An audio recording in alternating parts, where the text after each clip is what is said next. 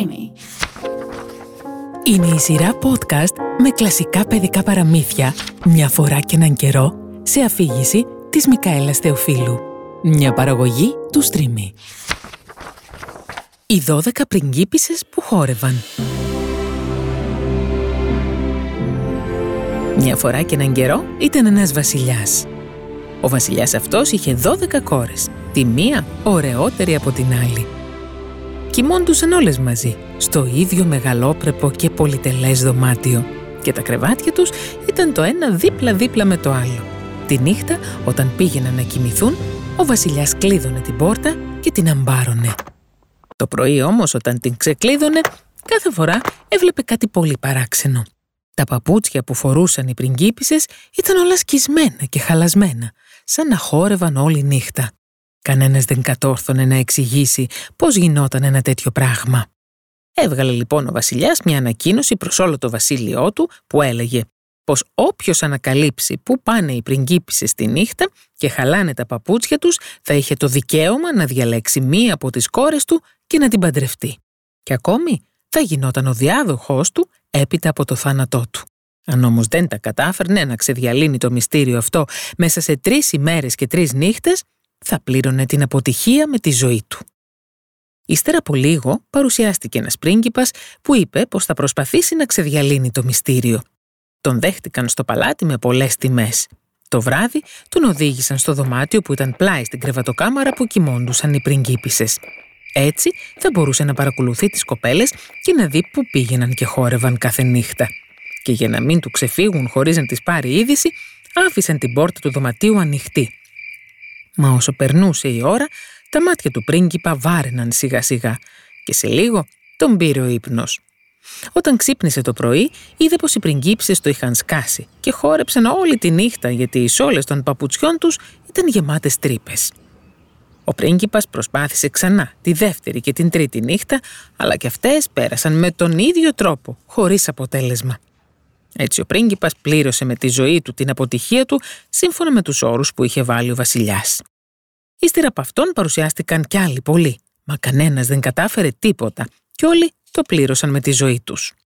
Έτσι πέρασε ο καιρός και λύση δεν είχε βρεθεί στο μεγάλο μυστήριο. Μια μέρα όμως ένας φτωχός στρατιώτης βάδιζε στο δρόμο που οδηγούσε στην πρωτεύουσα του βασιλείου. Είχε πληγωθεί στον πόλεμο και δεν υπηρετούσε πια στο στρατό. Όταν περπατούσε, συνάντησε μια ηλικιωμένη γυναίκα. «Πού πας, παλικάρι μου» τον ρώτησε η γριούλα. «Κι εγώ ο ίδιος δεν ξέρω», της απάντησε και πρόσθεσε έτσι για αστεία. «Θα ήθελα να ανακαλύψω πού πάνε και χορεύουν κάθε νύχτα οι πεντάμορφες κόρες του βασιλιά. Βλέπεις, κυρούλα, πολύ θα ήθελα να γίνω βασιλιάς». «Δεν είναι και πολύ δύσκολο, παιδί μου», του είπε η γριούλα. «Άκουσέ με καλά και θα πετύχεις. Έχεις χρυσή καρδιά και σου αξίζει. Και πρώτα να μην πιείς το κρασί που θα σου προσφέρουν την ώρα που θα πας να κοιμηθείς και όταν πέσεις στο κρεβάτι να κάνεις πως κοιμάσαι βαριά. Την ίδια στιγμή του έδωσε ένα κοντό μανδύα και του είπε «Όταν θα φοράς αυτό τον μανδύα θα είσαι αόρατος. Έτσι θα μπορείς χωρίς να φοβάσαι μη σε δουν οι δώδεκα πριγκίπισσες να τις πάρεις από πίσω και να δεις πού πάνε και χορεύουν». Ο στρατιώτης άκουσε προσεκτικά την καλή συμβουλή της γριούλας. Σκέφτηκε καλά και χωρίς πια να διστάσει, παρουσιάστηκε στο βασιλιά και είπε ότι θέλει και αυτός να προσπαθήσει να ξεδιαλύνει το μυστήριο. Τον δέχτηκαν με τις ίδιες τιμές που δέχτηκαν και τους άλλους και του έδωσαν να φορέσει βασιλικά ρούχα. Το βράδυ τον οδήγησαν στο ίδιο δωμάτιο. Την ώρα που ετοιμαζόταν να ξαπλώσει, παρουσιάστηκε η μεγαλύτερη από τις πριγκίπισσες και του πρόσφερε ένα ποτήρι κρασί. Εκείνος προσποιήθηκε πως πίνει το κρασί, αλλά το έχισε με τρόπο στο σφουγγάρι που είχε κρύψει κάτω από το σαγόνι του. Έτσι τα κατάφερε και δεν ήπια ούτε μια σταγόνα. Ύστερα ξάπλωσε στο κρεβάτι του και έπειτα από λίγο άρχισε να ροχαλίζει σαν να βρισκόταν στον πιο βαθύ ύπνο. Οι δώδεκα πριγκίπισσες άκουσαν το ροχαλιτό του και ξέσπασαν σε γέλια. Η μεγαλύτερη τους είπε «Κρίμα, και τούτος θα χάσει τη ζωή του. Μα ποιος του φταίει» Έπειτα σηκώθηκαν αθόρυβα από τα κρεβάτια τους, άνοιξαν ντουλάπες και σιρτάρια και έβγαλαν έξω θαυμάσια φορέματα. Στάθηκαν εμπρός στον καθρέφτη και άρχισαν να ντύνονται και να στολίζονται μεθυσμένες από τη χαρά που ένιωθαν γιατί σε λίγο θα βρίσκονταν στο χορό. Μόνο οι μικρότεροι ήταν ανήσυχοι. Δεν ξέρω τι έχω. Μπορεί να γελάσετε μαζί μου, μα έχω ένα παράξενο προέστημα. Κάτι κακό θα μας συμβεί. Κάποιον κίνδυνο βλέπω πάνω από τα κεφάλια μας. «Είσαι κουτί σαχίνα», της απάντησε η μεγαλύτερη. «Πάντα έτσι φοβάσαι. Ξέχασες πόσο βασιλόπουλα ήρθαν εδώ άδικα και φοβάσαι τούτο το στρατιώτη. Μα ούτε το υπνοτικό δεν χρειαζόταν να του δώσουμε. Δεν βλέπεις πόσο γονδροκέφαλος είναι. Αυτός να πετύχει. Όταν ετοιμάστηκαν όλες, έριξαν μια ματιά στο στρατιώτη. Είχε κλειστά τα μάτια του και δεν έκανε την παραμικρή κίνηση. Βεβαιώθηκαν τότε όλες πως δεν είχαν τίποτα να φοβηθούν. Τότε η μεγαλύτερη πλησίασε ένα από τα κρεβάτια και το χτύπησε ελαφρά. Αμέσως άνοιξε το πάτωμα, το κρεβάτι χάθηκε, μια σκάλα παρουσιάστηκε και οι πριγκίπισσες η μία μετά την άλλη άρχισαν να κατεβαίνουν. Ο στρατιώτης που όλα τα είχε δει και τίποτα δεν του είχε ξεφύγει, χωρίς να διστάσει, έριξε στους ώμους του τον μανδύα για να γίνει αόρατος και ακολούθησε τις πριγκίπισσες. Καθώς κατέβαινε πίσω από τη μικρότερη όμως, πάτησε χωρίς να το θέλει το φόρεμά της. Κατατρώμαξε εκείνη και φοβισμένη ρώτησε «Τι ήταν αυτό, ποιος πάτησε το φόρεμά μου» «Μην είσαι τρελή, θα πιάστηκε σίγουρα σε κανένα καρφί της σκάλας», είπε γρήγορα η μεγαλύτερη. Κατέβηκαν αμέτρητα σκαλοπάτια και έφτασαν βαθιά κάτω σε μια θαυμάσια λεωφόρο κατάφυτη με δέντρα. Όλα τα φύλλα τους ήταν ασημένια και λαμποκοπούσαν. Ο στρατιώτης σκέφτηκε «Πρέπει να κόψω και να πάρω μαζί μου ένα κλαδάκι για να αποδείξω πως πέρασα από εδώ». Τράβηξε ένα κλονάρι και τη στιγμή που έσπασε το κλαδάκι ακούστηκε ένα δυνατό κράκ. Η μικρότερη κόρη τρόμαξε πάλι. «Φοβάμαι», φώναξε. «Δεν ακούσετε κράκ, σαν άσπασε κάποιος ένα κλαδάκι». Όλα μας χαιρετούν θριαμβευτικά γιατί ξεφύγαμε πάλι, την καθησύχασε και πάλι μεγαλύτερη.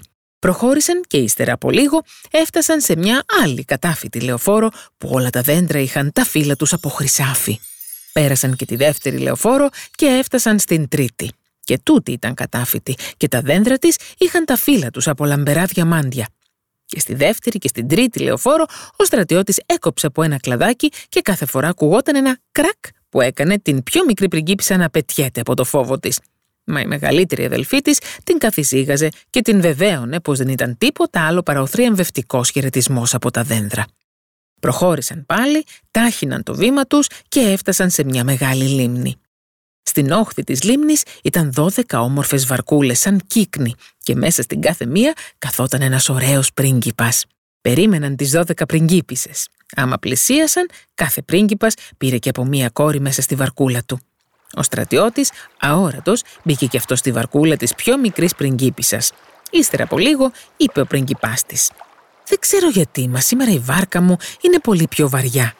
Πρέπει να τραβώ κουπί με όλη μου τη δύναμη για να τα καταφέρνω να προχωρεί. Αναρωτιέμαι τι να συμβαίνει, είπε η Βασιλοπούλα, εκτός και αν είναι ο ζεστός καιρός που φταίει. Σήμερα είναι πολύ παράξενη η ζέστη. Στην απέναντι όχθη της λίμνης υψωνόταν ένας θαυμάσιος κατάφωτος πύργος. Τρομπέτες, άρπες και άλλα μουσικά όργανα παίζανε χαρούμενα και ο γλυκός ήχος έφτανε στα αυτιά τους και τους μάγευε, τα βασιλόπουλα βγήκαν από τις βάρκες και σε λίγο ο κάθε πρίγκιπας χόρευε με την αγαπημένη του. Και ο στρατιώτης μας χόρευε κι αυτός, χωρίς να τον βλέπει κανένας. Και κάθε φορά που η μικρή πριγκίπισσα διψούσε και πήγαινε να πιάσει ένα ποτήρι, εκείνος προλάβαινε και έπινε το κρασί. Και έτσι όταν η κόρη έφερνε το ποτήρι στα χείλη της, το έβρισκε άδειο. Αυτό την κατατρώμαξε πάλι, μα η μεγαλύτερη αδελφή της πάντα την καθησύχαζε. Έτσι χόρεψαν ως τις 3 το πρωί. Τα παπούτσια τους από τον πολύ χώρο τρύπησαν και αναγκάστηκαν να σταματήσουν. Τα βασιλόπουλα τις έφεραν με τις βαρκούλες τους στην απέναντι όχθη, αυτή τη φορά ο στρατιώτης αόρατος κάθισε δίπλα στη μεγαλύτερη αδελφή. Βγήκαν από τις βάρκες, αποχαιρέτησαν τον πρίγκιπά της η κάθε μία και υποσχέθηκαν να έρθουν το άλλο βράδυ. Την ώρα που έφταναν στα υπόγεια σκαλοπάτια του παλατιού, ο στρατιώτης έτρεξε εμπρός Ανέβηκε πρώτος, ξάπλωσε στο κρεβάτι του και όταν οι Βασιλοπούλες ανέβηκαν στο δωμάτιό τους, αργοπορημένες κάπως από την κούραση, εκείνος άρχισε να ροχαλίζει δυνατά. Οι πριγκίπισες τότε είπαν: Κοιμάται ο άκακος. Άδικα ανησυχήσαμε. Ούτε πήρε είδηση. Ύστερα έβγαλαν τα όμορφά τους φορέματα, τα έβαλαν στη θέση τους, έβαλαν τα τρύπια και χαλασμένα παπούτσια τους κάτω από τα κρεβάτια τους και έπεσαν να κοιμηθούν. Την άλλη μέρα το πρωί ο στρατιώτης αποφάσισε να μην πει τίποτα στο βασιλιά. Ήθελε να παρακολουθήσει πάλι τις πριγκίπισσες στο νυχτερινό παραμυθένιο περίπατό τους για να είναι απόλυτα σίγουρος. Έτσι πήγε μαζί τους και τη δεύτερη και την τρίτη νύχτα. Όλα έγιναν όπως την πρώτη φορά. Οι κόρες του βασιλιά ξαναχόρεψαν ως τη στιγμή που τα παπούτσια τους τρύπησαν και χάλασαν.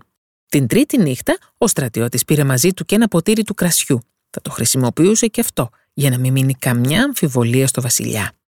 Έτσι, όταν πέρασαν και οι τρεις ημέρες της διορίας, ο στρατιώτης πήρε τα τρία κλαδάκια με τα ασημένια, τα χρυσά και τα διαμαντένια φύλλα, πήρε και το ποτήρι του κρασιού και παρουσιάστηκε στο βασιλιά. Οι δώδεκα πριγκίπισες, περίεργες να ακούσουν τι θα έλεγε ο στρατιώτης στον πατέρα τους, κόλλησαν τα αυτιά τους στην πόρτα. Ο βασιλιάς ρώτησε: Πού πήγαν οι κόρες μου και χόρευαν όλη τη νύχτα και χάλασαν και τρύπησαν τα παπούτσια τους; Και εκείνος του απάντησε: μέσα σε ένα μεγαλόπρεπο πύργο, βαθιά μέσα στη γη, με δώδεκα πρίγκιπες. Και την ίδια στιγμή παρουσίασε τις αποδείξεις. Ο βασιλιάς παράγγειλε να έρθουν αμέσως οι κόρες του και τις ρώτησε αν ο στρατιώτης έλεγε την αλήθεια. Οι πριγκίπισσες είδαν πως ανακάλυψε το μυστικό τους και πως δεν θα κέρδιζαν τίποτα αν έλεγαν ψέματα. Αναγκάστηκαν λοιπόν να τα ομολογήσουν όλα. Τότε ο βασιλιάς ρώτησε το στρατιώτη ποια από όλες τις κόρες του θα ήθελε για γυναίκα του. Εκείνος απάντησε «Δεν είμαι πια πολύ νέος. Προτιμώ τη μεγαλύτερη». Έτσι, την ίδια μέρα γιορτάστηκε με μεγαλοπρέπεια ο γάμος τους και ο βασιλιάς, τηρώντας όσα είχε υποσχεθεί, ανακήρυξε το γαμπρό του διάδοχο στο θρόνο του. Οι γιορτές του γάμου κράτησαν τόσες μέρες, όσες νύχτες οι πριγκίψες είχαν χορέψει με τους 12 πρίγκιπες κάτω από τον μεγαλόπρεπο πύργο τους. Και έζησαν αυτοί καλά και εμείς καλύτερα.